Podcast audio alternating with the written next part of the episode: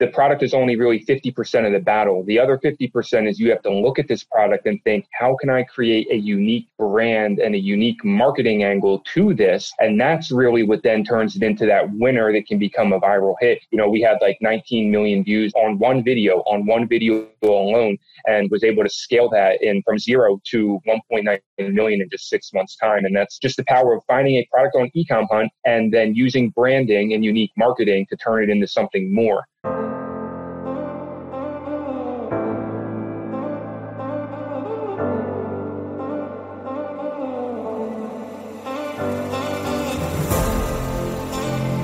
Hi, so we're here, we're back this week, Ecomhunt channel with Ariel Ben Solomon. And this week, we are very pleased to have Nick Peroni with us, a well-known dropshipper in the niche. And we're going to sit down with him and get some real great value tips from him right now. If you don't follow him, make sure you check out the links below that we have to check him out, to learn more about all the knowledge he has. And don't forget to follow our channel and like this video. Okay, Nick, maybe say a little bit introduction to yourself, because maybe some of our people that are using Ecomhunt, they're not familiar with you so much, you know, just like some little bit about yourself.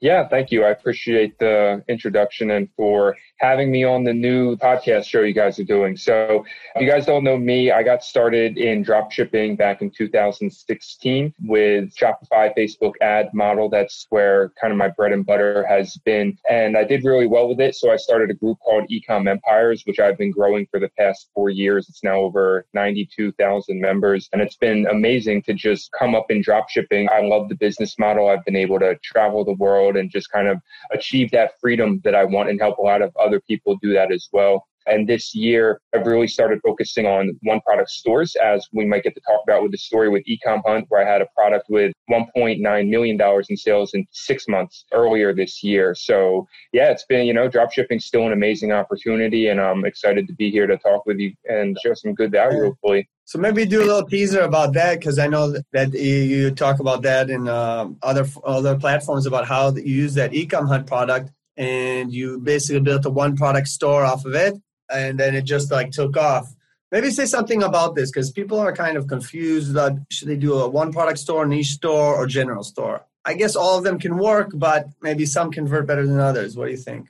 Yeah, it's a fantastic question. I would agree that they can all work, but the general store model, I think, is really becoming a thing of the past. It used to work. I used to do it. I helped a lot of people do it, but I like one product stores now, because when you do a one product store, you can really create a micro brand around that product. You can create really good marketing, really good perceived value in the product, so that it raises the perception in the mind of the consumer when they're on there, the trust in what they see and how they buy into it and believe it. So yeah, the product that I found with Ecomhunt was earlier in the year. It was a home and garden product, so it was somewhat seasonal, and it had already been on Ecomhunt. And I have a partner and a team, and so he was actually the one that found it, and we built this one product store. But what's interesting, and this is why I love the one product model, is that this product had already been on Ecomhunt for one, maybe 2 weeks, you know, so people had seen it. It was already there. So people could have been testing it already.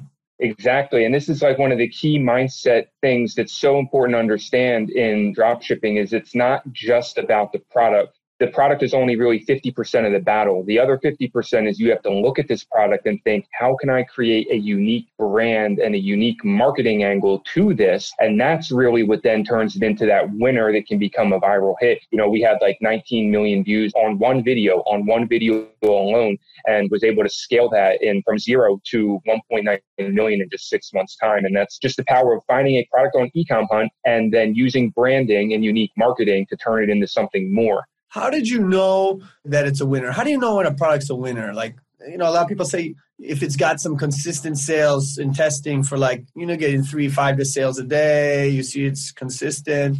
I don't know. What do you say? What's a winner?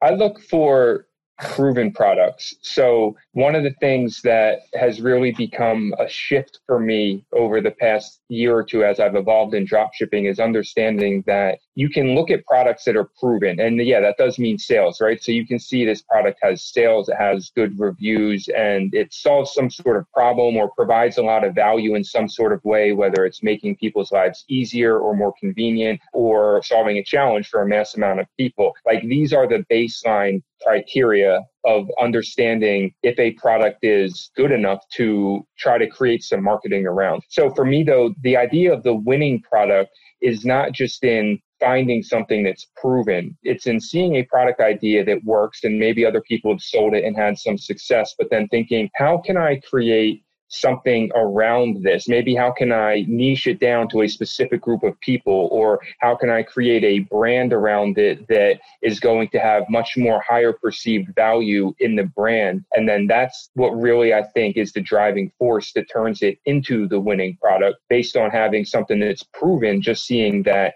you know, it meets basic criteria, but then evolving it through your marketing. I see.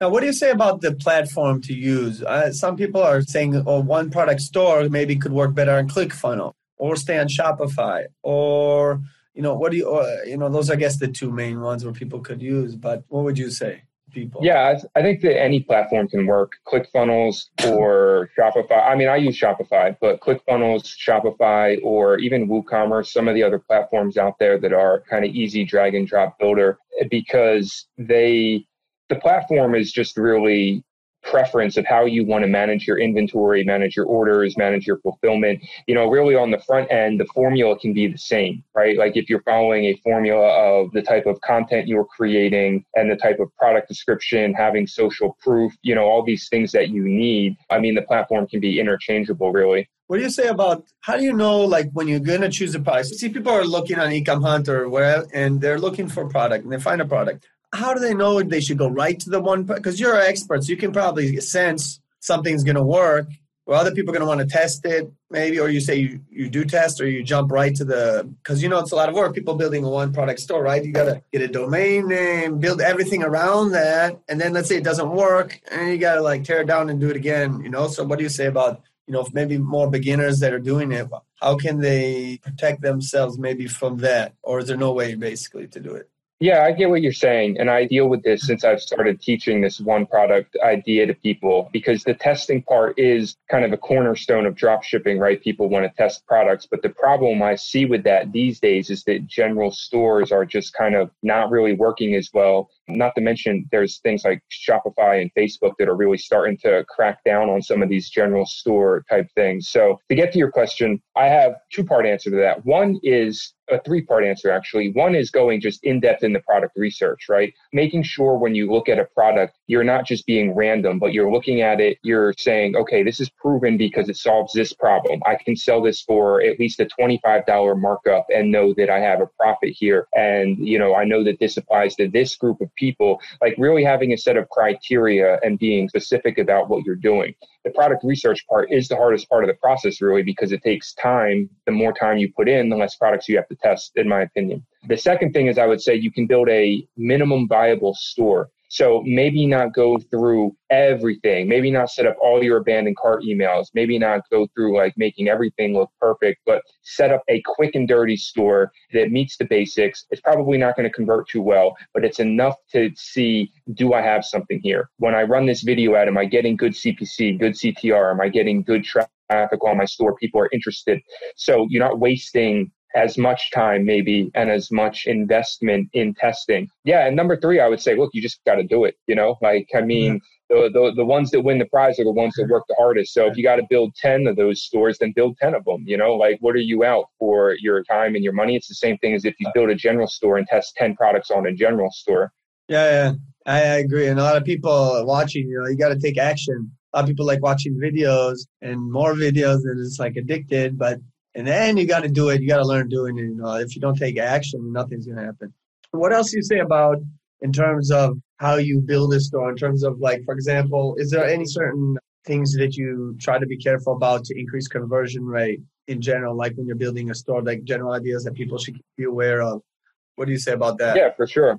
Let me give you guys kind of a little bit of a glimpse inside. So when we set these up, most of it, like if you've watched any general store training, most of the stuff is going to be similar. But the thing here is with a one product store is obviously it's only one product. So you still obviously need to focus on a good about page, tracking and shipping page, FAQ, all those things are the same, right? But the thing about the one product store is because you're taking that product and you're creating a brand name for it. Like say, for example, if you have a, you know, like a hair, what's that product? It's like a hair curler thing. You know, you could make a name for it like Spinny Curly. and you make a site called spinnycurly.com, right? And everything on that page now, that product is not just some 3-in-1 hair curl or straightener. It's the Spinny Curly. Every image has a logo on it. It's referenced all throughout. You create a special product. It's like a real brand. It's like a brand.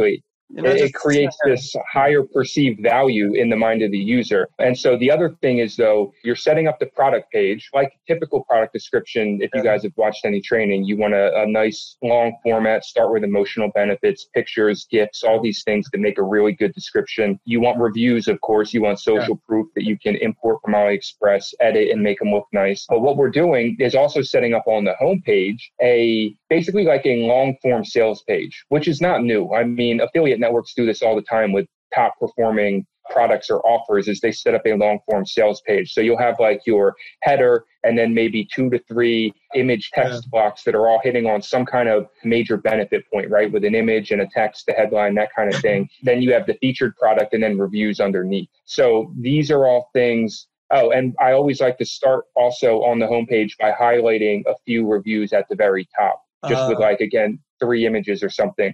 So then what we're doing is with the ads, taking like at least 10 audiences and testing them both to the homepage and to the product page, and always retargeting to the product page. And you'll find that some audiences convert to the homepage, some convert to the product page. But by doing it this way, you're able to really test and create a lot of good audiences that you can work with to start finding what's working and getting purchases to scale. That's interesting. That's new. I haven't heard that thing before. Also, test going to the homepage and to the product page. So that's interesting. Mm-hmm. Yeah, because the homepage is set up like a long-form sales page. A lot of times the homepage converts better than the product page, to be honest.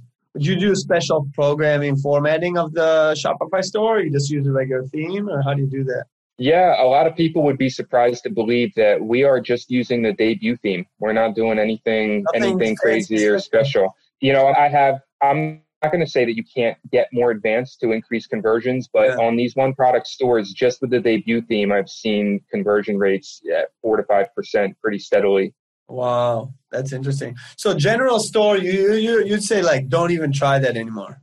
So, I mean, well, I'm not going to say don't try it because I'm sure there's going to be somebody out there that says that they're doing it and it works. I'm just saying it's getting harder. And I think the writing on the wall right now with the way Shopify and Facebook are going is that it's going to continue to get harder to run that kind of store. And also consumers are getting smarter. And I know for sure, like, I'm not saying it's wrong to test products with a general store, but I know for sure, no matter what, that when you have a winning product, it's always going to convert better and scale quicker if it's on its own one product store. And I'm also not saying people shouldn't do a niche store, because I believe that one of the best ways, like if you have a product and you really like it and you really want to build this brand, then of course, one of the best ways that you can continue to scale is by starting to expand the product line. Yeah. So you would have other products as upsells on your one product store, or how would you do that? Or just leave it about long?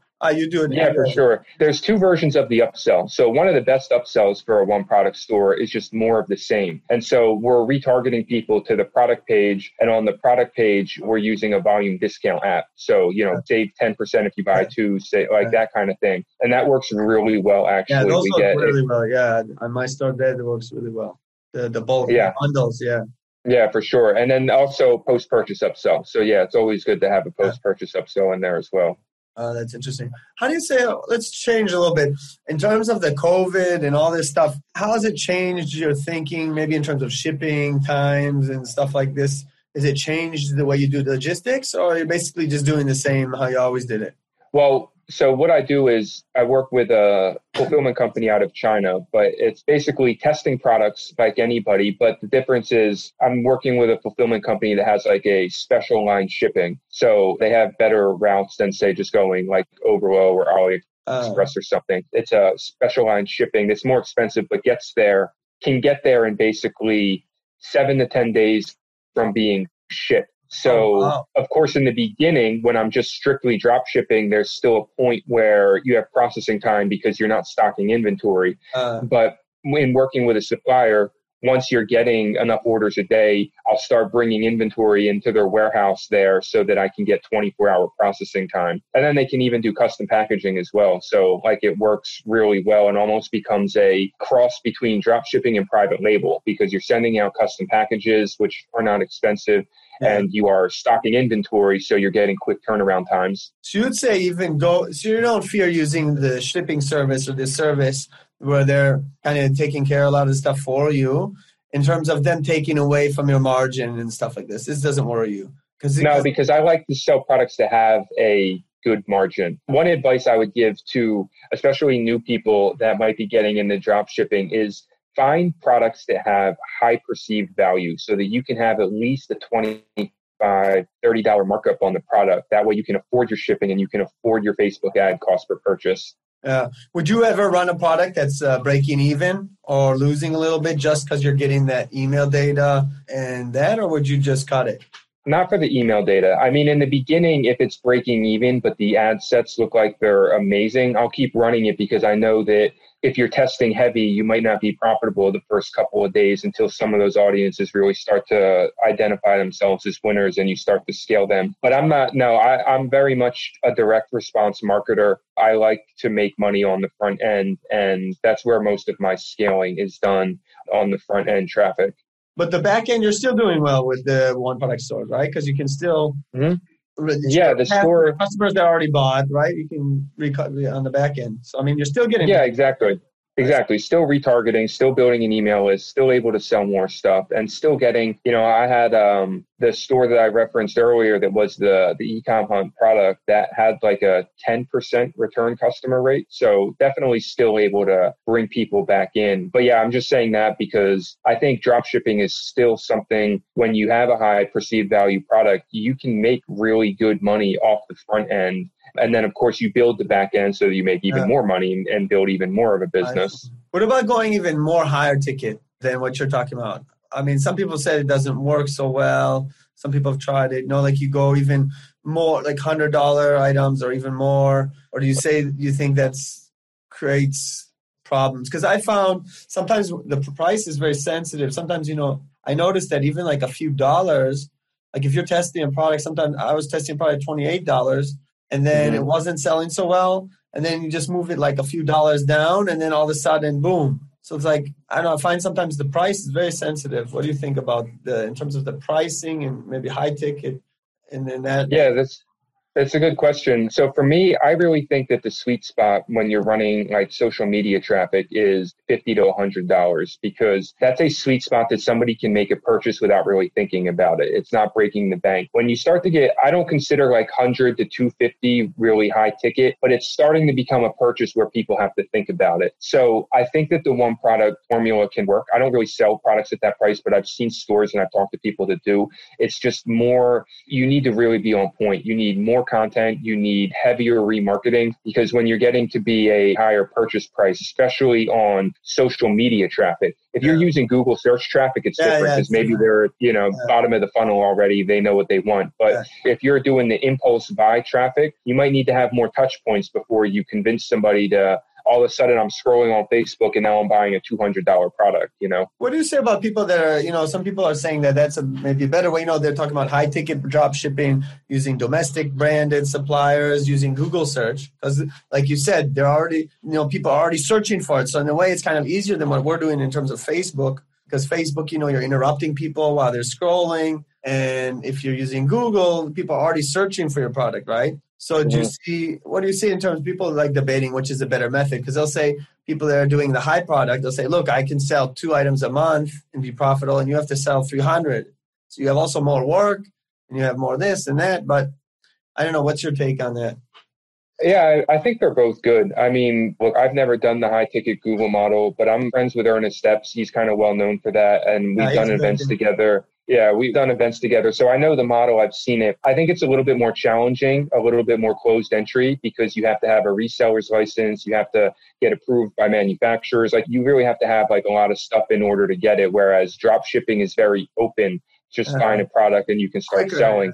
And I do like Google for the stability. And I've run ads on Google for drop shipping, like display remarketing and things like that. But I also typically haven't seen. I like scaling, right? I typically haven't seen too many people scaling to like really big numbers really quickly with high ticket Google ads drop shipping. And that's not to say one is better than the other, but for me personally, I love the Facebook marketing stuff where you can go from zero to $100,000, $200,000, $300,000 a month very quickly when you tap into the right audience. Yeah, that's interesting. Because the people who like to use the high ticket Google method, it's kind of more evergreen, consistent. They can kind of keep, but you don't get that boom, you know, that you do in Facebook. Would you say that in terms of testing, what would you say? People are also debating whether you should do CBO or ABO. You just do it all in CBO now, or do you still do test? Some people say test both. Some people say go the old way. What do you say on test in terms of testing? Which way to go?